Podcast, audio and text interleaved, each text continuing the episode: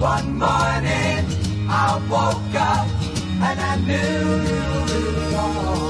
knew. Welcome into the 19th edition of Rocky Singery, and hey, the Rockies are playing playoff baseball. Well, well, kind of. The Asheville Tourists are playing playoff baseball. They went on to the second round of the Sally League playoffs. Uh, they're playing right now tonight, in the best of five series. But on the Rocky side, we got some exciting news too. Jon Gray's facing Clayton Kershaw tonight. Looked really good his last start. We'll cover all these things in a second. But let's start us off. I am Jake Shapiro. You can find my writing on Rocky Zingers. You can follow me on Twitter at Shapalicious. To my right, I'm Trevor McKinney. I'm just on Twitter. Okay. you can find him if you somehow search really hard. Um, And I'm Marco Mamlin. I'm also on Twitter. Uh, I'm Doctor at Doctor Heckler, and uh, you can follow me on at RockySingers.com as well. and on the phone from Memphis, we got. Adam Peterson, uh, another Rocky Zingers writer, and you can follow me on Twitter at playertbnl. Oh shit. Uh, okay, sorry for the minute of pause there. We're, we're making good radio here, or great, great good ra- podcast here. Anyways, 19th edition of the podcast. As we normally do, we're going to start us off with number 19s. Um, best number 19 in baseball history, unfortunately, is not Ryan Spilborghs or Charlie Blackmon, but most likely A guy who played for the Padres. I'm gonna guess. That's no? your guess, Tony Gwynn. Oh. You're saying Tony Gwynn. Yeah. I'm gonna go. You, you, I, I think the best 19 in baseball history was, uh, was Robin Yount. I think Robin Yount was a little better than Tony Gwynn. But in memoriam, I'm actually gonna go with Bert Campaneris, the only guy to play all nine positions in a Major League Baseball game. What about Will Ferrell? Well, that's why Will Ferrell did it was after Bert Campaneris. Okay. Also, yeah, that well, and Will Ferrell cheated. He went to nine different, ten different games, or whatever. So yeah, Yeah, and it's see impossible to play DH and pitcher in the same in the same day or, or same game. So he actually played ten positions, but it's also kind of an asterisk there too. By the way, that documentary came out on Saturday, and it was absolutely atrocious. Really? Uh, I'm Yeah. still gonna see it. But, oh, I heard good things about it. Uh, uh, that makes me sad. Yeah, the best part was like slow mos of Will Ferrell in a helicopter. I mean, um, doesn't like that? You know. yeah, it was it wasn't up to his semi-pro caliber standards. Oh, Uh, Talladega Nights. that was that was No, a pretty good fun semi-pro, too. No way. Um, We should have Step a, a Will Ferrell debate Oh yeah. episode of the podcast. Yeah, wait, hold on. I, is it is this a Will Ferrell podcast? okay, Or is this best Will, podcast? best Will Ferrell movie in your mind, Adam? Go. Uh, I'm gonna have to go Anchorman. All Solid. Old school is definitely up there, Uh, even though it's not like predominantly him. Marco's gonna go with sem- semi-pro, yeah. right? Like that's one of my favorite comedies of all time, like hands down. So, I, I yeah. think semi-pro's there. I also think Step Brothers. the Step, Step Brothers is Yeah. what I was gonna Yeah. say. I also think the cop movie with Mark Wahlberg's right there. Oh, that Oh, was yeah, good. yeah, uh, yeah. what it is was that pretty called? good. Oh, The other that's my, guys. that's Other my guys, wife's one of my wife's favorite movies. Uh, I mean this as least creepy as possible, Adam, but I like all the things your wife likes. we we Yeah. have a lot in common. Um, yeah, my, my wife's pretty awesome. She's cooler than me. She's a my wife does mixed martial arts every Monday and Wednesday, so that's what she's doing now. Adam, So yeah, my wife, my Uh, wife's cooler than you. your wife is more bro than you are. Some days. Well, you definitely don't want to piss her off because she could like kill you. yeah. Uh, Oh. oh, speaking of that, I watched another movie. I watched that uh, Ben Affleck movie. Gone Girl. Gone. Oh my Oh. god, I was like scared for a week after that movie. Right? I, I didn't go out on a date for a week after I saw no that movie. joke. The only reason I liked it or uh, liked Ben Affleck's uh, ability in it was because he was playing a sucker, and I really hate Ben Affleck, but he played a sucker pretty well. That wasn't him acting. That was actually yeah, him. ex- dude, I said it the entire movie. I was like, wow, he's playing himself. He's doing a pretty good job. Yeah, they just didn't tell him the Yeah. script. They were just like, just act normally. You're gonna marry this girl, and we're just gonna be filming you the whole time. Yeah. And when shit goes wrong, just remember Just it's just go with with it. it. Yeah. Um, this is not a movie podcast, despite what we've gone off on. But you can tell we're at the point in the Rocky season where the most interesting thing are movies. And I guess we're just going to go spontaneously into this. Um, Adam, I, I know you're a big baseball movie guy. Uh, I think we all are. Uh, why don't we just go with their best baseball movie? Adam, what's yours? Uh, well, that reminds me of what was it? Two weeks ago, uh, we talked about Fever Pitch. Um, Uh, so my my guilty pleasure movie is definitely Fever Pitch, but I think over all around it'd probably have to be Bull Durham. Uh, just because it's funny. It's I mean having a baseball movie without Kevin Costner just feels wrong. Yeah. You know. Um, but uh, but Field of Dreams is right up there. I read uh, the book Shoeless Joe by De- uh, by W. P. Kinsella, uh, W. P. Kinsella or whatever, and uh, the book was really good. Uh, but that's one of those movies that overshadows the book, uh, believe it or not. So uh, it's between those two, Bull Durham and Field of Dreams. But I think I gotta give the edge to Bull Durham. Go go around, Marco. What's yours? Well, I was gonna go with Bull Durham, but uh, if we're allowed to pick documentaries, then I might do the Battered Bastards of Baseball. 'cause Oh, that, so that good. movie, like it just it resonates with me. a lot. It just it's an awesome movie. Especially as Boulder kids, like the Yeah. Battered Bastards of Baseball is one of the best documentaries I've ever watched. Yeah, period. Doesn't matter if it's sports or anything. It just it's just an awesome movie. Trev. Sandlot. Oh, Nice. nice. Straight up. Yeah. Oh, that's a- Oh yeah, That's a little off off the kilter. I know. It just reminds me of my childhood and my love for baseball. Can't go wrong with that. You know? I'm a I'm a huge huge Bull Durham guy. I probably know every line from that movie. But you guys are are, are forgetting about the greatest baseball movie of all time, Rookie of the Year. Oh, I knew I knew Oh my God. Every every Chicagoan's dream to grow up, break their arm, and go play for the Cubs and throw 98 miles an hour at Wrigley Field. Uh, It's about as realistic as them winning a World Series in the upcoming year. which is which is which is sad.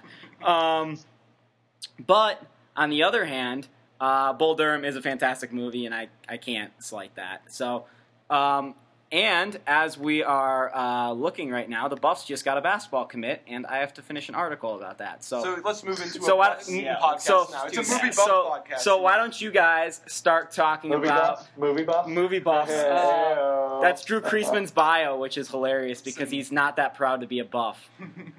um, anyways, why don't we start talking about Jon Gray uh, and Chad Bettis? They've had some really good starts this week. Adam, I know you've been paying attention this week, um, unlike many Rockies fans. So, Adam, why don't you run us through what you've seen this week? The, the Rockies went four and three this week.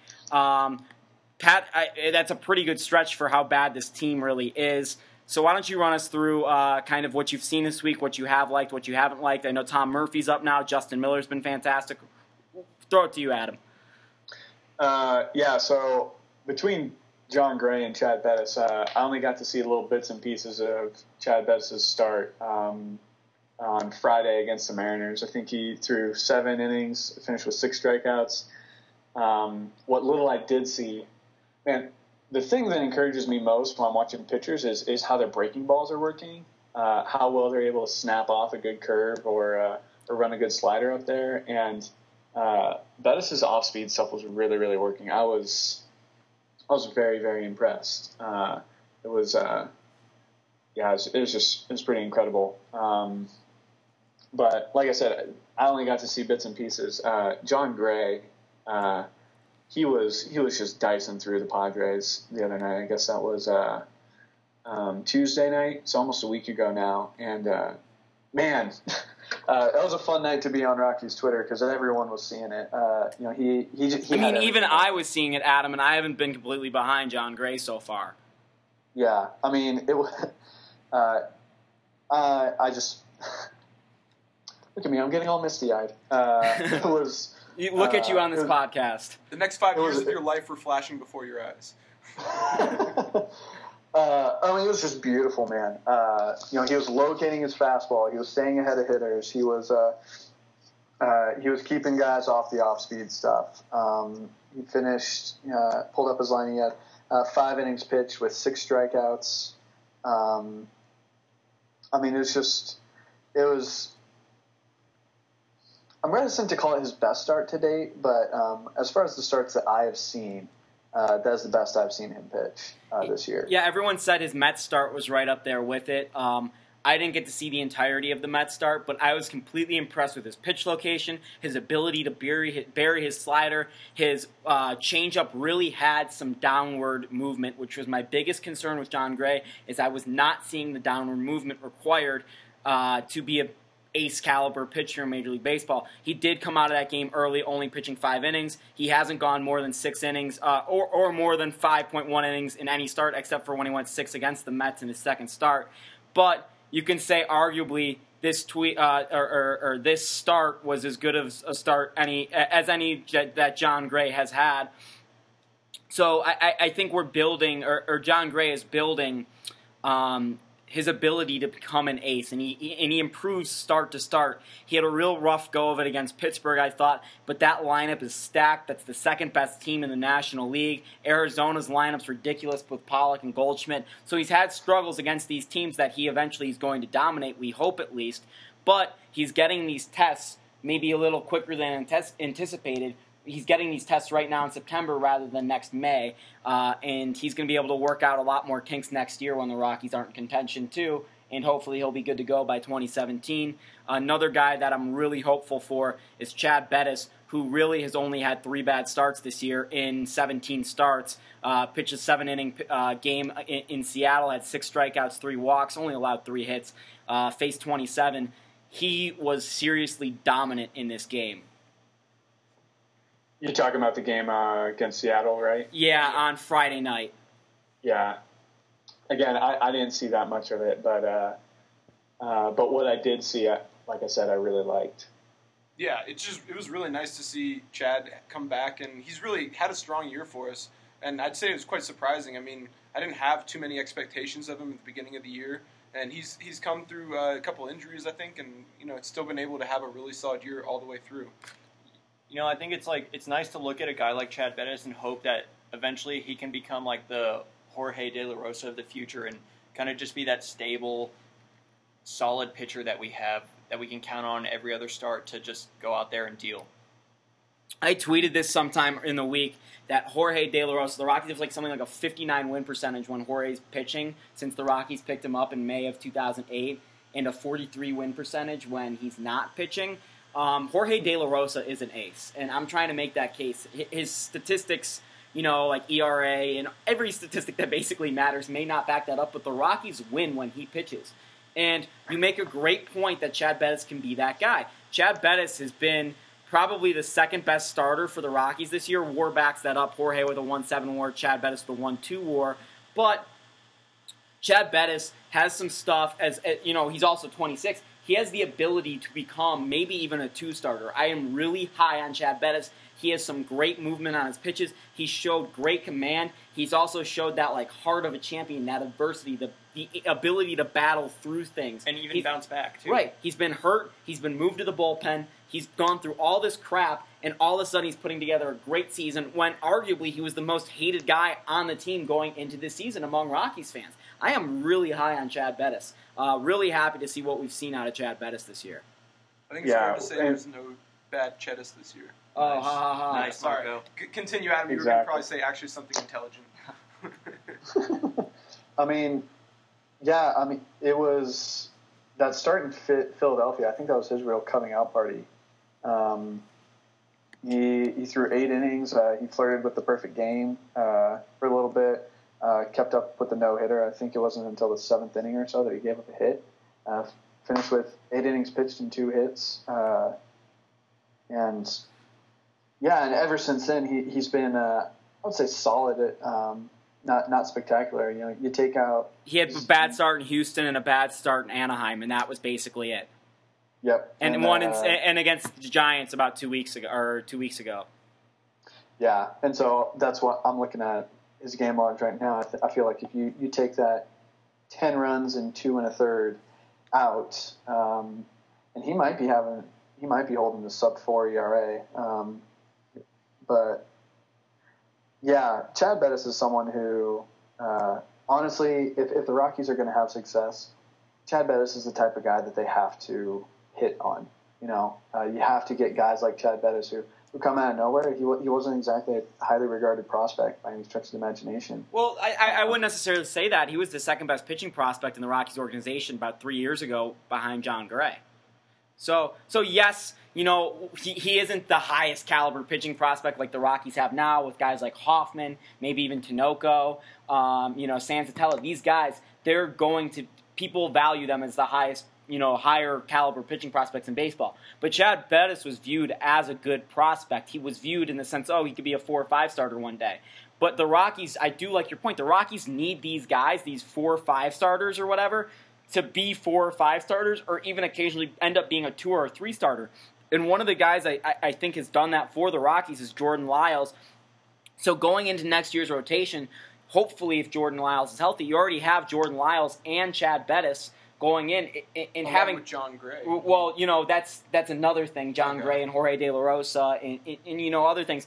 But just the the solid pitching that that Jordan Lyles and Chad Bettis provide you, that's two fifths of your rotation there. And I was talking to David Martin of Rockies Review in BSN Denver about this, and you know just the ability of the Rockies to, to, to produce even one more or two more starting pitchers going the next year, uh, and to have a, a, steady hand every fifth day, or, or one or two more steady hands every fifth day, is going to make a huge difference for this ball club in the future.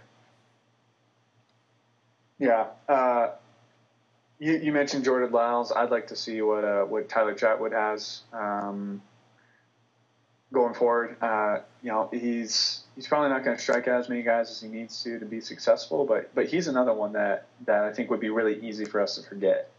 Um, well, I think and- it's true. We did. I have forgotten about him until Yeah. you mentioned him, and it's very, very true. Yeah, I think he's really deep in the, the minds of Rockies fans. Um, you know, and, and Tyler Chatwood, you know, hopefully he can re- return to the form that he had because he was one of the better pitchers in Rockies history over the, the stretch that he was good.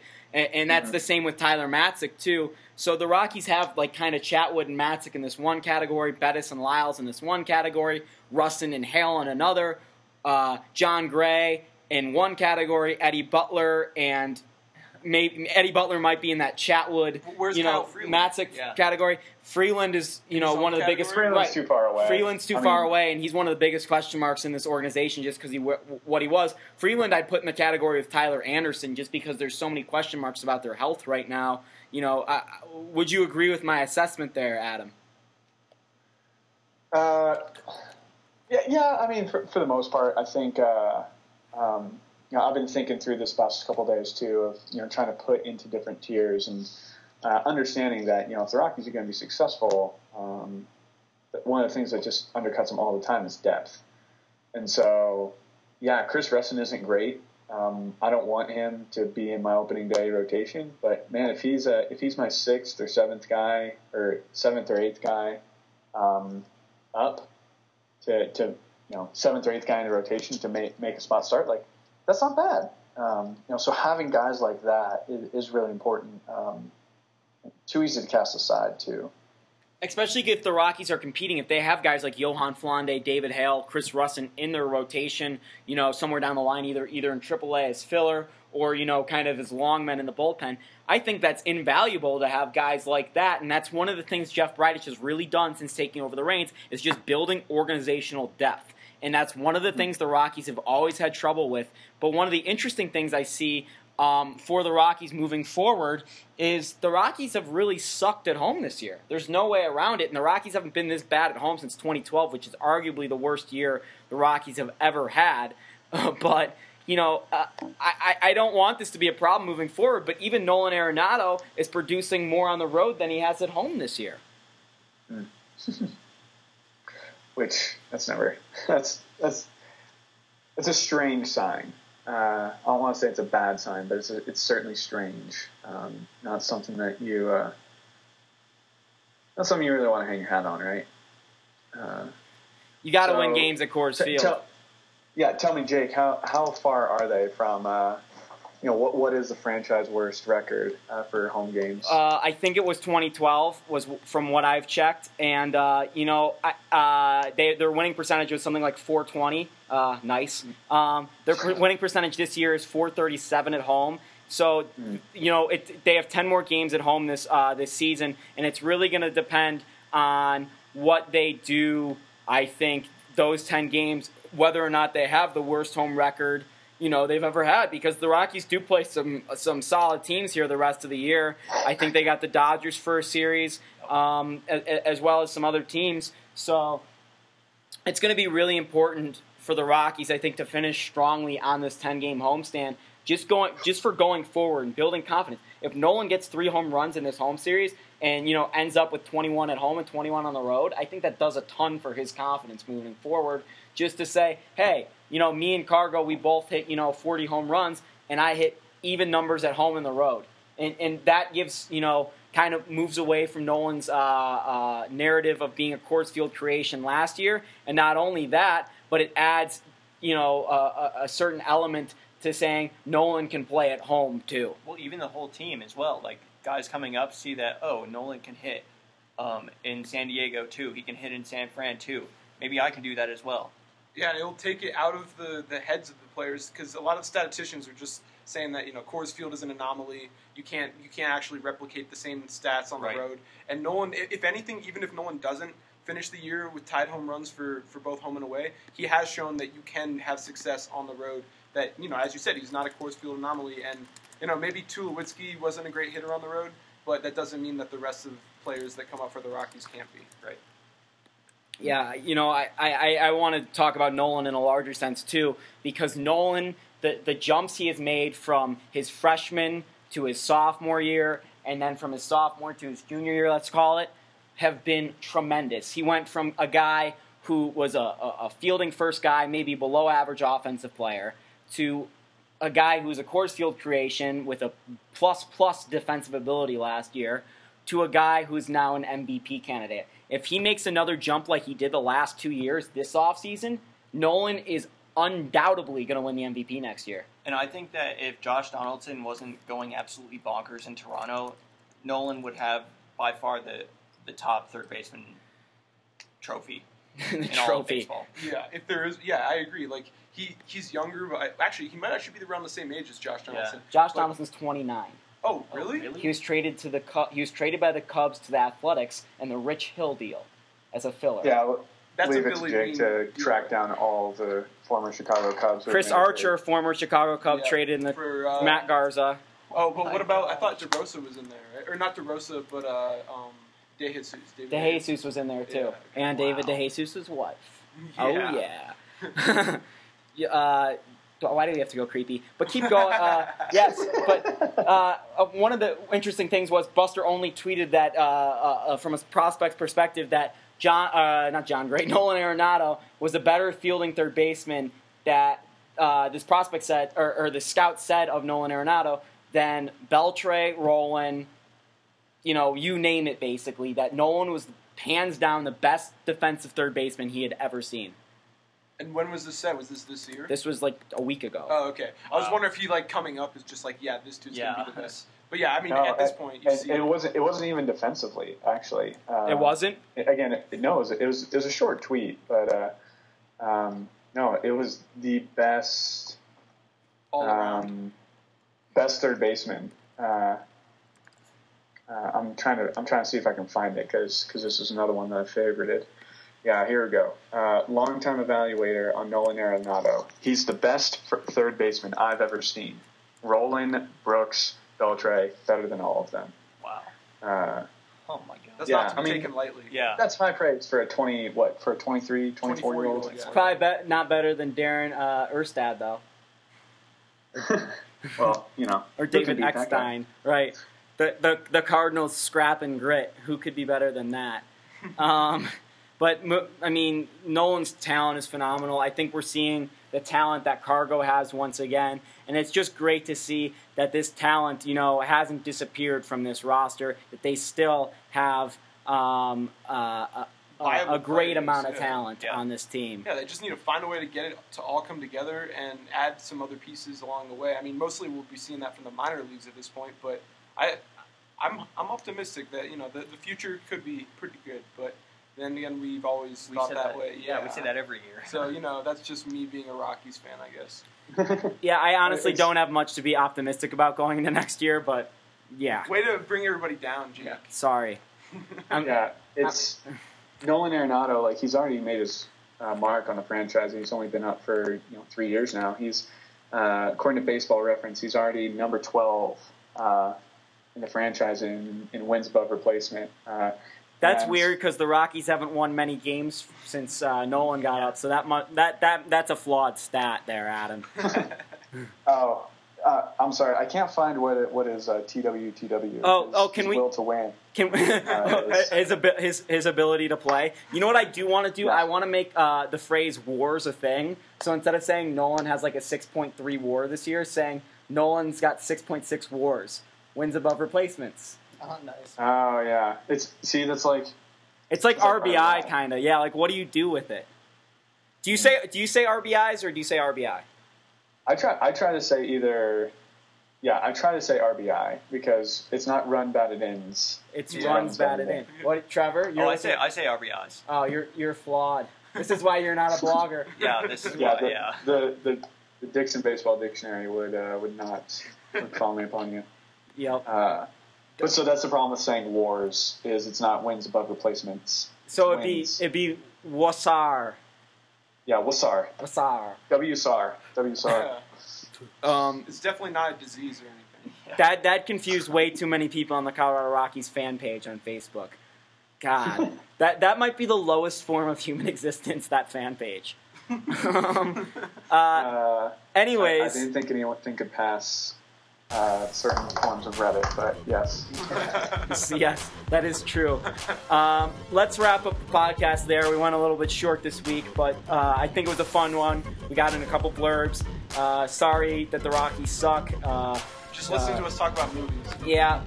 Yeah, coming next week, uh, MCSNY, movies Crosby, Stills, Nash, Young. Um, uh, uh, that's it for the worst named podcast on the internet. RCSNY, Rich Cook, Billboards, Naval Young, Rocky Singery. We are the worst named Rocky podcast on the internet. We number have one. that trademark. You We're can, number one. we're number one. Kind.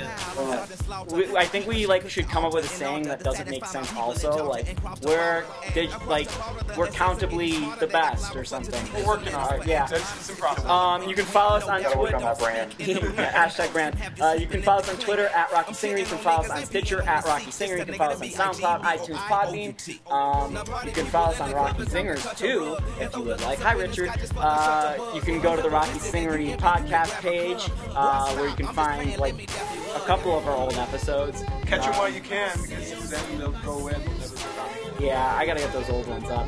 Um, like Viagra. Uh, we'll uh, we'll talk to you next week though. So see you then. Cause not everybody wasn't around me. Could it be the way that the verses sounding came up on the ghetto boys and the underground king toys? I had a chrome calling pretty brown thing. Pink looked like Rubia when the sun was shining. Known to keep a bad bitch, no niggas beside me. And that finger on the trigger case niggas is clowning. Not to flex, but to protect my neck like the Wu Tang. Self preservation is the rule when you do aim. Or getting something more sinister. You gotta be the finisher. Make it so the doctors they can't replenish